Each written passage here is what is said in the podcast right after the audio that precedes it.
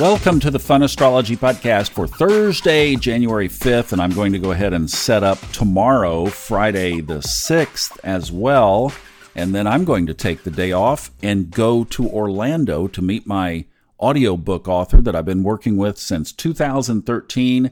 Fred and his wife and I are going to have lunch on Friday, so that's going to be a really special time. And I have so appreciated that invitation. We've been trying to schedule this now for a couple of months and here we are. So I'm going to take tomorrow off to enjoy that. Really, what we're doing is we're applying or we're waxing toward tomorrow's full moon, aren't we? So this is going to be a Cancer moon. And in order to have a Cancer moon, we have to have the moon in Cancer. Well, that happens today at 9:14. Now that's AM Eastern Time, but Luna goes home. I love new moons and full moons where the moon is in its home sign. It just adds that wonderful characteristic of, I think, increased intuition, increased sensitivity, increased perception. And I've, I got to say, I need it. I think I mentioned to you, I listened to these audio books over the weekend that were memoirs, but man, just some dark stuff. So I've been getting my mojo back all through the week, doing a lot of spiritual exercises and some cleansing and purging and all that. And I am looking forward to the moon being in its own sign for the next couple of days. Now, the other big aspect this morning is also before noon Eastern. The sun trines Uranus today. We talked about this earlier in the week as the sun was moving in position here between the Capricorn and Taurus Earth trine, that this is a happy surprise. So mm-hmm. if you get the Uranus boingo, boingo, boingo surprise, well, it should be from a positive context. You know, and talking about clearing out old energy, actually, that book is kind of a good analogy because here was this kind of yucky, stick, stuck energy well, that's the way that Saturn Uranus has been for the last two years. Icky, kind of not nice energy, especially related to things financial. Well, now the sun is coming in here with a nice, beautiful earth, solid, grounded trine, kind of almost like hitting a reset button energetically, isn't it? Now, how has Mercury been behaving for you guys? I've had a clear sail so far knocking on wood, but uh, hopefully this Mercury retrograde has been going well for you. Now that turns us the corner toward this full moon.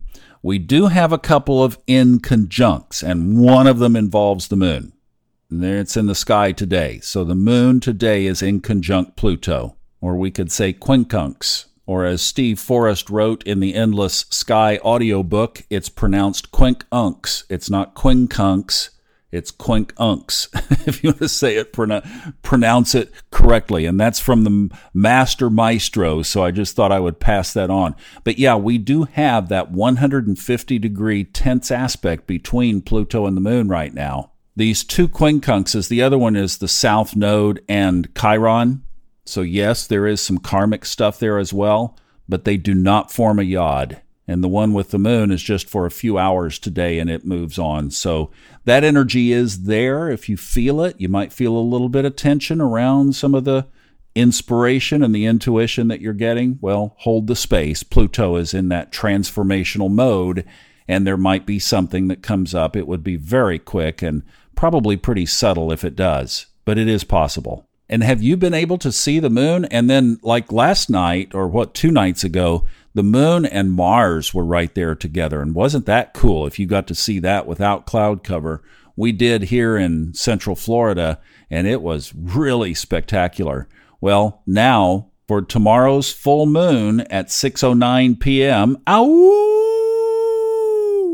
We will have the moon basically by itself. Still will be a beautiful display in the sky if you get to catch it and if you are piqued or prompted or nudged or kicked with something karmic, or perhaps something from the past, or some part of your path and purpose that relates to the north and south nodes of the moon, that you know you should be working on, well, know that the moon, this full moon, is in a sextile to the north node and a trine to the south node. So the universe simply just wants to help you get there, wants to be benefic, wants to be helpful.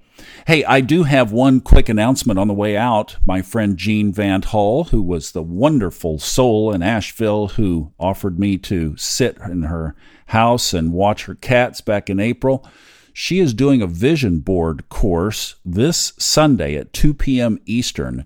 The information on it is in our Facebook group, including a free coupon for you to uh, put in there and get the whole thing for free. It's 2 p.m.